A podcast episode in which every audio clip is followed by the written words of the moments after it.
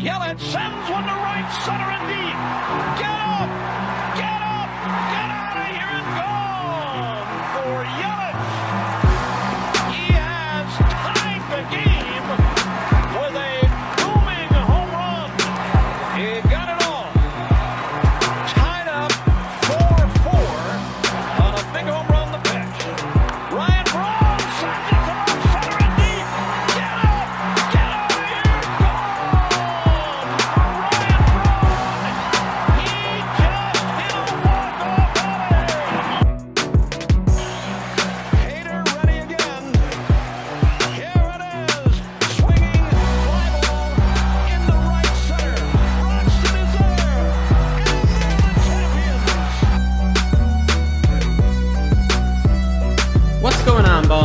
And Brewer fans? Welcome to the Brewers Trilogy Podcast, which is affiliated with Wisconsin Sports Heroics. I'm your host, Tyler. You can find me on Twitter at Tyler Kurth. You can find my writing the following reviewing the brew and Wisconsin Sports Heroics on Twitter. Joining me today will be Spencer Gregerson. He is also a writer for Wisconsin Sports Heroics.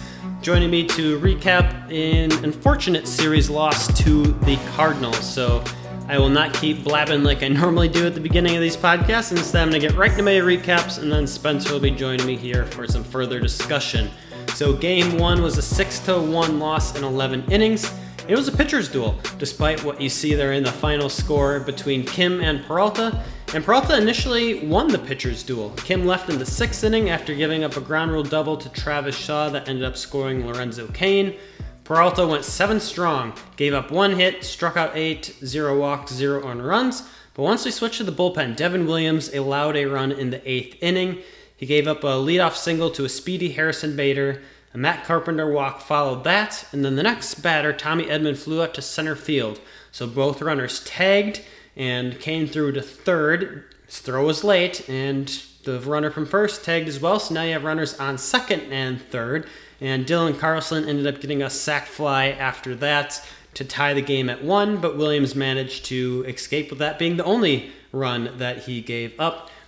In the ninth, we used Josh Hader, and then in the tenth, we used JP Feyereisen. So the first batter Feyereisen saw ended up grounding out to second base, but that advanced Molina to third base. So now you have a runner on third with just one out in the tenth inning. And thankfully, Feyereisen was able to get the next two Cardinals out and keep the ball in the infield to get out of the 10th inning jam. Unfortunately, in the 11th, the Brewers killer Paul Goldschmidt launched a two-run homer into deep left center to give the Cardinals a 3 to 1 lead. And then when you just when you thought things couldn't get worse, Arenado hits a double, Andrew Knizner was beamed, and then Tyler O'Neill launched a three-run homer, and that's how we get to 6 to 1. And all of those runs came off of Brad Boxberger. The Brewers attempted the rally in the bottom of the 11th. They loaded the bases, but JBJ and Billy McKinney both struck out on three pitches each to end the game. Game two was a 4 to 1 win. Brandon Woodruff took a no hitter into the sixth inning, ended up pitching into the eighth, though. Ultimately gets a no decision, but struck out 10 batters over seven and two thirds innings. The only run he gave up was to uh, Tyler O'Neill homer. Yep, him again. that was in the eighth inning. With the start, Woodruff now has the lowest amount of run support among qualified starters, which is, is just absolutely pitiful. Offensively, the Brewers got creative in this game. Yeah, for their only run, or for their four runs, they got creative. In the sixth inning, with Cain on second, Harrison Bader fell down, making a catch in center field, and then he lost the ball in the transfer. So Lorenzo Cain scored on an F8 with an air from second base. One of the most bizarre plays I have ever seen. And then in the eighth inning with two outs, Dan Vogelbach struck out on a wild pitch and reached first base. Yes, Vogelbach motored down first base. Pablo Reyes was then immediately pinch ran for him, ended up scoring on a go ahead double from Travis Shaw, and then Avi Garcia ends up launching a two run bomb to make it 4 to 1. So, kind of opposite of the first game. In game one, the Cardinals piled runs on in the 11th. In game two, the Brewers piled runs on in the 8th. And then Josh Hader came in for the ninth, had runners on the corners and the tying run at the plate, but was able to slam the door for his eighth save of the season. Game two, the all too familiar rubber match for the Brewers, and Corbin Burnes was on the mound, and his return was spoiled. His first start off the IL here, and going against Jack Flaherty, who has been pretty good this year. And with this 2 0 victory, he advanced to 7 0 on the season, which is just unreal for a starting pitcher. Corbin Burnes did give up a run in the first inning, but then was just absolutely dialed in after that. Goes five innings, strikes out nine, and yes, he did allow a walk. So he un- thankfully was able to strike out a few batters before it happened. So his strikeouts before allowing a walk reached 58, which is a new major league record. So Corbin Burnes now possesses that. But like I said, Brewers offense could not provide any freaking run support. But that's not to say it wasn't an entertaining game. The Brewers defense actually had two throwouts at home plate in this one. One was by Luis Urias, who was tracking the ball backwards in center field. And once the ball hit the ground, he picked it up and chucked a strike home.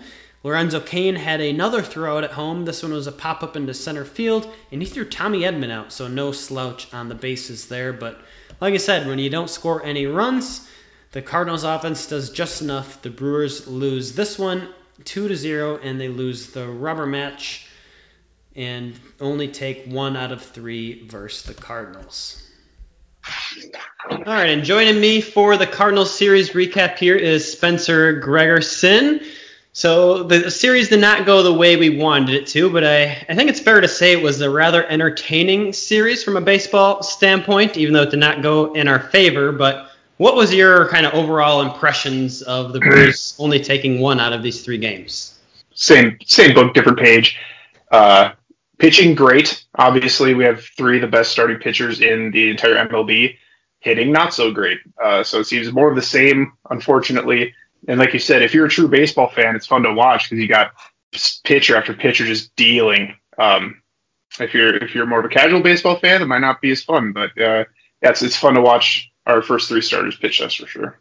Yeah, I mean the pitchers were just dominant in this game. There was all the tweets over like between Peralta, Woodruff, Burnes, They covered what like 19 innings, I think, between the yeah. three of them. Had 27 strikeouts. Like Yep. I, that's the three pitchers I wanted going in this series, and we still only took one, which really just shows how poor our offense was this series. Yep.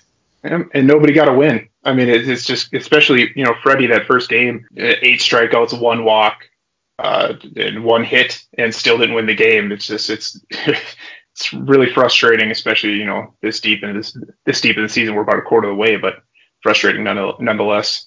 Yeah, but it's good we're starting to get some pieces back offensively at least. Like Narvaez made his return, so that's encouraging.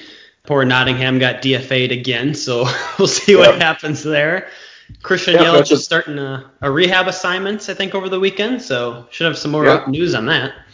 Yep, and Hernan Perez went two for four today uh, in the minors, so yeah, I'm sure he'll be up sooner rather than later. And the speedster Vogel, Vogelbach's looking Vogelbach's looking pretty good, and um, you know, people people hate on like to hate on him a lot, but he's batting a lot better than a lot of a lot of people in our lineup right now. Uh, what was it? Game two on on Wednesday night. Vogelbach was just all over the place in that game. Yeah, Made a great play at first. Yeah, yeah. He had that uh, play against the railing. He like ran into the rail mm-hmm. on the first base side, and then he beat out that wild pitch strikeout, and then Pablo Reyes ended up scoring the winning run in that game. Just yep. funny stuff. Yeah, and and you know it's crazy. You look at the lineup, and you we think back to before that when the season started, everyone's so optimistic and how great our lineup's going to be with Hiura, you know, on his comeback season, and Yelich, you know, ready to take the take the leadership role of this team, and and you look at the lineup on May 13th, and you're like, well, you just don't you just don't recognize the lineup as the Brewers, and um, somehow somehow we're still we're still fighting. Yeah, fighting is definitely the right word there. I'm glad you mentioned Hernan Perez because what he has like maybe six minor league at bats at this point, and everyone's yeah. already, you know, yeah. want him called up, which which is kind of strange. But what do you think the realistic approach of that actually happening is? You know, I the the further we get into the season, and you know, I think we're batting a team 218 for the year. I mean, fresh blood, fresh blood that's looking for another opportunity in Perez, you know, looking for another major league opportunity it can't hurt. I mean, this series we batted two for 31 with runners in scoring position. Like so, something's got to give. I know people are calling for Andy Haines' job, but you know, for a quick shot in the arm, calling somebody else up that's you know, looking for another opportunity and is it's you know a short, sam- uh, small sample size, but Perez has proven he could get it done, and maybe he's probably not the answer for the season, but it might be a nice shot in the arm for a series or two. Right, and Perez is so versatile. You can just kind of stick him wherever you want and on the defense in any given day. Can can cover multiple positions. I've been a big proponent of like where on earth is Dee Strange-Gordon? Looking at his minor league stats, he's got 27 at bats. He's hitting 296 in those. Got a homer, two RBIs, two stolen bases. He's old, but he still still can steal bases. But I think like the biggest weakness with him is like I Second base is probably his best fit, but Kolten Wong's there. He could maybe play shortstop, but you're still giving Urias a chance. And third base, I think, is seemingly out. So that kind of sucks for him. Unless he can learn how to play first real quick. yeah, that's what we need. I was hoping I was hoping Billy McKinney might have been the answer, but he's just yeah more of the same out of him as well. Yeah, the the Brewers' curse at first base is just never ending, and it's really rather unfortunate. Yep.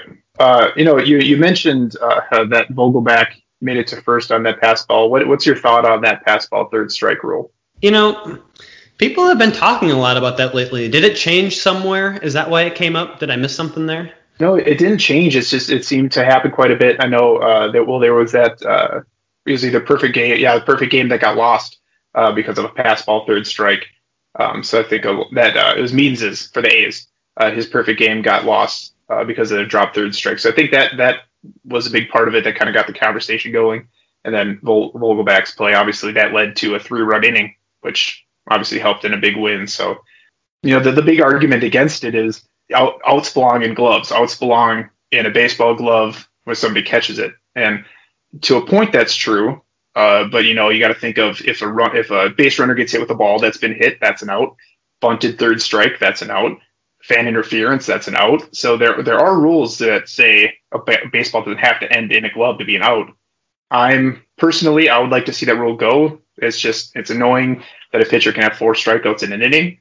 Um, but uh, I, under, I understand why the rule's there, and I don't think it's uh, it's the reason is it has to be in a glove. I think that's the, the that argument is a little lame.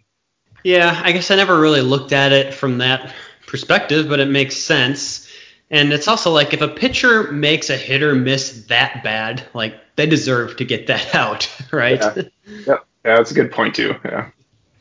Yeah, but yeah, it's just so hard when it's been a part of the game forever, and us traditionalists are like, no, keep it, keep it, because you know we want, we just want to hold on to those things. But I never thought I'd grow to like the DH, but I really can't wait for the DH to be back either. So yeah. I don't know. Yeah, but when you have you know when you have pictures like in Woody just may have having huge moments, it's tough to want to see that go. And I don't know if you saw uh, Woodruff's interview today about that. He said he always likes going up to the plate and you know seeing what the other guys throwing, and it gives gives you appreciation for how good other pitchers are. And you know if if we had the DH, he'd never have that homer off of Kershaw, and uh, you know Lauer wouldn't have those big home runs this year. So That's true. But he also had Woodruff in this series where he went to bat for the third time in like the seventh inning, and he had no intentions of swinging. He just stood there. so yeah. yeah. there is well, a little yeah. bit of that. But, yeah, yeah. But you're as good as pitcher of him, you don't really need to give yourself firepower. Hope well, I guess this year with this kind of offense, you might want to, but yeah. Yeah, true. So speaking of, of pitchers, we have history being made with Corbin Burnes. He now set the strikeouts to before issuing a walk record at 58. Man, I never would have thought he would be the one to do it, but that's absolutely crazy that he was able to do that, and especially to complete it in his first game back after the IL. I think really shows how far he's come in his development. I think last year was definitely no fluke, and he's a lot further along than we thought. Definitely, his cutter is nasty. His curveball's nasty, and yeah, two weeks not pitching and coming back and pitching that great is is awesome to see. Uh, especially you know when we get to deeper in the season when if he has a blister or something like that, he can come back and he won't he won't lose much steam. That's awesome to see, and it especially helps you know when we have Woodruff to, to you know circle around him and and help him out if he needs it if he needs a day off or something like that. It's huge.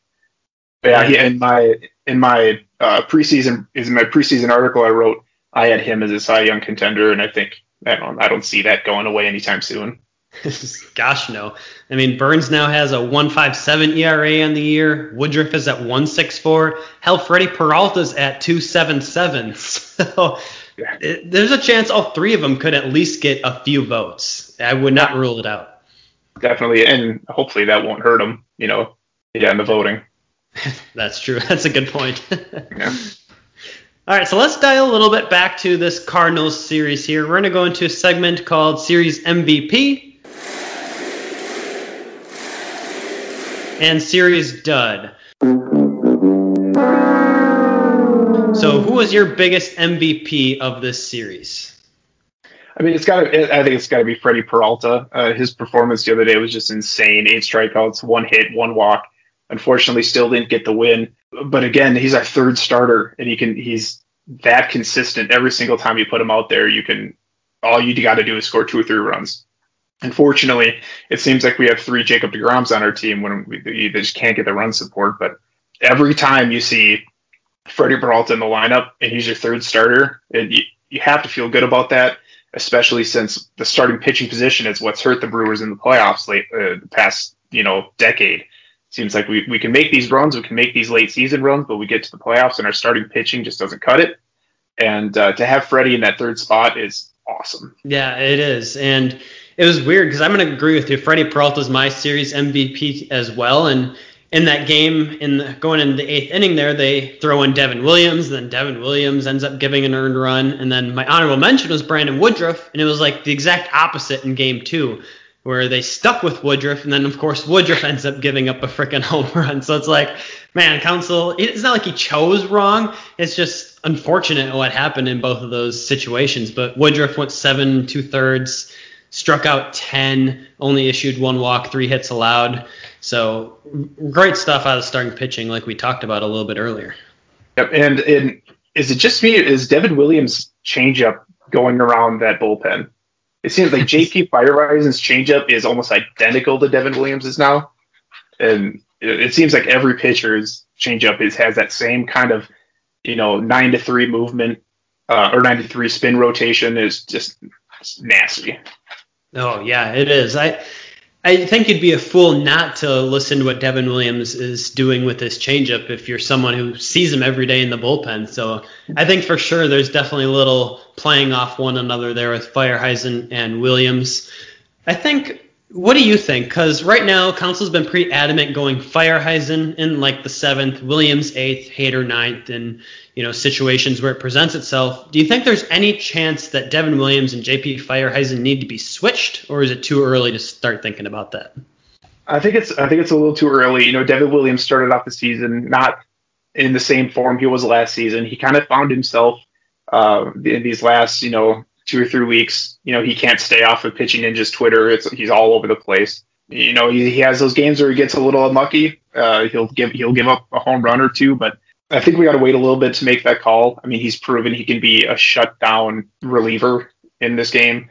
It, but you know, JP's no slouch. I think he's getting he's given up one earned run all year so far, and uh, uh, but you know, keep him on the back burner. If if Devin seems to falter a little bit around the All Star break, I said, yeah, switch him up. Give uh, give Devin the seventh inning spot and move move JP up.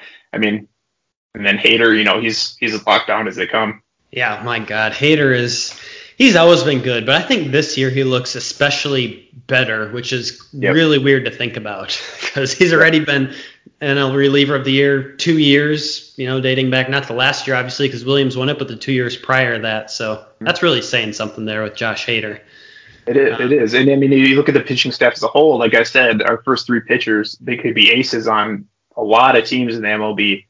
And uh, so the first three starters on the team and the last three in the in the relief position, they could they could be a closer in a lot of teams. Uh, so we're, we're pretty spoiled as far as pitching goes. We just need you know the lineup to to come to bat for them a little bit.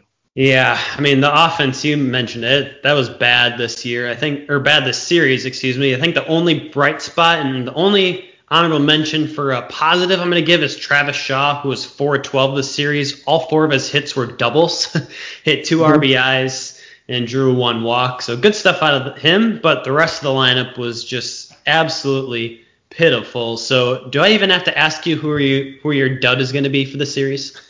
I mean, it's it's the offense as a whole. I mean, it's it's so hard to watch knowing you know you get a single or you get a walk or even I mean, heck, you get the first two to reach base, and you just have no confidence you're going to see any runs scored. It's you know I, I put up I put up a poll today after I think Vogie walked or somebody walked and I said, where, where, you know, where's he going to end at the end of the game? And I think the majority of people are at the end of an inning. And I think everyone said either double play or, you know, he's going to be stranded. It's just you have, you have no confidence with, with Yelich out here and not being here and playing well. And, you know, Jackie Bradley Jr. is, is not the bat we thought he was going to be. You know, I, I didn't have ultra high hopes for him coming into the Brewers, but, you know, I thought 260, 270 maybe, 275. And, we just, we don't we don't have that group in the lineup that that you can rely on to like okay just get on base we'll get you home just get on base we'll get you home and we we just, we just don't have that so far this year yeah you're right jbj was 0 of 11 this series four strikeouts he was supposed to you know provide a little bit more pop in the bat that was supposed to be his upgrade compared to lorenzo cain yeah, I think maybe the 270 is like a. I think that's what he hit last year, if I remember correctly. That was a little bit higher for him. Normally he's like a 240, 250 hitter, but when you're doing damage, like you're producing runs, that's good. But he has not shown that ability whatsoever this year. Yeah, and you know if he if, he can play a good center field and bat, you know, 245 in the seven spot, perfect. That you know that's all that's all we need from you. But if you're if you're just going to be a liability at the plate and he's and it, it's not that you know Shaw when he's in his slumps, he he still hits the ball. He still hits the ball hard, and JBJ almost seems lost at the plate at times. And it's you know there's a big difference in you know you're getting solid contact, you're just you know lining into outs, and you're just getting unlucky where you're hitting the ball. And then there's you know what we saw with Keston Hiura starting out, where you just you're you're swinging at balls and you're looking at strikes, and you're just not you're just not seeing it. Yeah, I wonder if part of it is JBJ is used to playing every day, and now you're coming into the Brewers where it's you have four really good outfielders, and he's not necessarily getting that consistent playing time what he's used to in the past. I don't know if that has anything to do with it. Maybe like he feels like he has to do more at the plate each game because it's a little more meaningful and he's pressing. That might be what it, it is to me anyway. You know, he knew coming in that we had a loaded outfield, and I don't I don't know if that's on on coaching. You know, not getting him prepared for his spots that he that he does get to play in, or what it is. I don't know if, if we just need obviously we need Christian Yelich back bad, but I don't I didn't know if it was that bad where you know he can't see the field anymore. But you know something's got to give if it's you know Andy Haines changing something in his in his coaching, trying to you know there's so many bats to try to fix. Like where do you even start? And uh, like I said before, everyone's calling for Andy Haines' job, and who do you bring in? Like, is there is there a candidate out there that everyone's looking at? I haven't really seen anything. Um, yeah, but some one thing's for sure is something's got to change. Going batting two for 31 with runners in scoring position for a series against a division opponent, uh, it's not going to cut it. Yeah, I agree. Because yeah, there's not like a good candidate out there. Like unless you're going to promote someone from within the organization who's familiar with all these players, bringing someone from the outside in doesn't make sense in the middle of the season. In the off season, sure, then you get more yeah. familiar. They got time to do their research, but right now, no. I think it starts with changes in the personnel and the players, kind of like we were talking about with Perez, D. Strange, Gordon, whoever's sitting down there in the minor leagues. So that's my little take on it for right now. I think my series MVP, I'm gonna go with Brad Boxberger, probably like the only bad pitcher this entire series, and that's just because in extra innings he just got rocked, gave up yeah. four run runs, two homers, one to Goldie, one to Tyler O'Neill, and that's six to one loss in 11 innings. You you don't see that very often. Just makes you scratch your head. But he's been really good all year. Just was not good on that day. He's a little hit and miss. You know, early in the season he struggled a little bit, but yeah, he's he's finding his stride and you know, every team's going to have those relievers where you like you throw them out there and you hope they do good and they have the potential to do good, but you're not always going to get their best game. Um, but you know, Suter's Suter's playing his pit has been pitching well late as of late. Obviously, their last three in the in the relievers. Um, but yeah, yeah, Boxberger's showing showing some good stuff. Unfortunately, I got tagged up a little bit the other day. Yeah, he'll bounce back. I think here he's he's got some increased velocity this year that I, I really like to see out of him, hitting mid 90s quite often. So a yep. little amped up for Boxberger, which is good to see. Speaking of amped up, we have the Braves coming up next year or next series here. So three more games at home. Oddly enough, the Braves are coming in at 17 and 20. They're third in the East, but they're still a really freaking dangerous team. And going at it, we'll have Smyly versus Houser in game one, Ian Anderson versus Brett Anderson in game two, and then I'm not going to know how to pronounce it, Yona, one of the rookie right-hander for the Braves versus Peralta on Sunday. So, what are you looking for in this upcoming series against the Braves? Uh, some offense. Uh, obviously, we have that we have the end of our rotation starting the uh, last couple of games, and you know, as, as much promise as you know they they've shown in their last couple starts, something's got to give. You know, I don't know who it's going to be. Somebody's got to step up. Um, I think Shaw's got to step up in a big way, coming off of a, a pretty decent series. Um, somebody's got to show some leadership. Um, some yeah, and, and I know like Garcia's home run was awesome. Seeing him that fired up was awesome. That home run was launched, and it, it just you could feel you could feel the energy from the crowd. Um, him screaming into the dugout. Something's got to get this team pumped up, and that we're just, we're missing that energy that we had in 2018 that the whole that just carried carried them throughout the entire year. Um, you know, we had that relationship between Braun and Yelich. It's hard to replicate, and you know the energy that they give the team is hard to replicate. But somebody's got to try. And you know, like you said, the Braves are no slouch. There's going to be a big test, and ho- hopefully we can get the bats going. Yeah, bats are you know the biggest thing by far. I'm really going to be intrigued by this. I'm going to butcher it again. Yona versus Peralta matchup, just because they're like the exact same pitcher. They're both heavy fastball, heavy slider pitchers. Yona's a little bit faster, closer to the 97, 96 on average. Uh, but looking at usage rate, 48% fastball, 46% slider for him there. So it's going to be two two of the same pitchers going at one another on Sunday when the shadows are going to be going across American Family Field. So I'm expecting a a pitcher's duel, which totally goes against their offense, that strategy there, but should be a fun game on Sunday, I think. Yeah, but you know, Brewers have been used to pitching battles with low scoring games, so maybe maybe the Braves aren't, and hopefully maybe that'll go into our favor a little bit.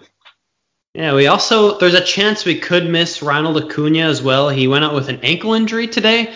I, I know he had an X-ray and it said it was negative, but I I have no idea what his status looks like coming into this weekend. But He's what got 12 home runs on the year, so he's top of the majors there, hitting over 300, has an OPS over 1,000, 24 RBIs. So if you could just even miss one game of Acuna, I'd be fine with that.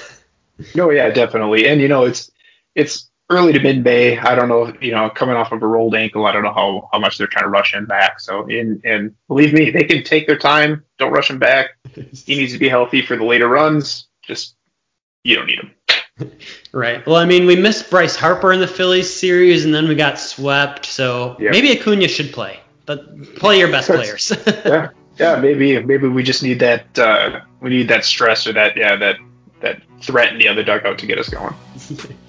yeah, playing to the lovely competition is what they call it, I think there. So maybe yeah. that's the key. So, all right. Well, thanks for joining me here today, Spencer. Yeah, it was a yeah, pleasure. Before we get out of here, can you just remind my listeners where they can find you on Twitter and who you do all your writing for? Yeah, I'm uh, at Sven Greg at, on Twitter. I'm writing for Wisconsin Sports Heroics, so check out. Uh, we have a bunch of really good writers over there for all Wisconsin sports. So uh, yeah, check out check me out over there. All right, thanks for joining, man. Yeah, thanks. Have a good one.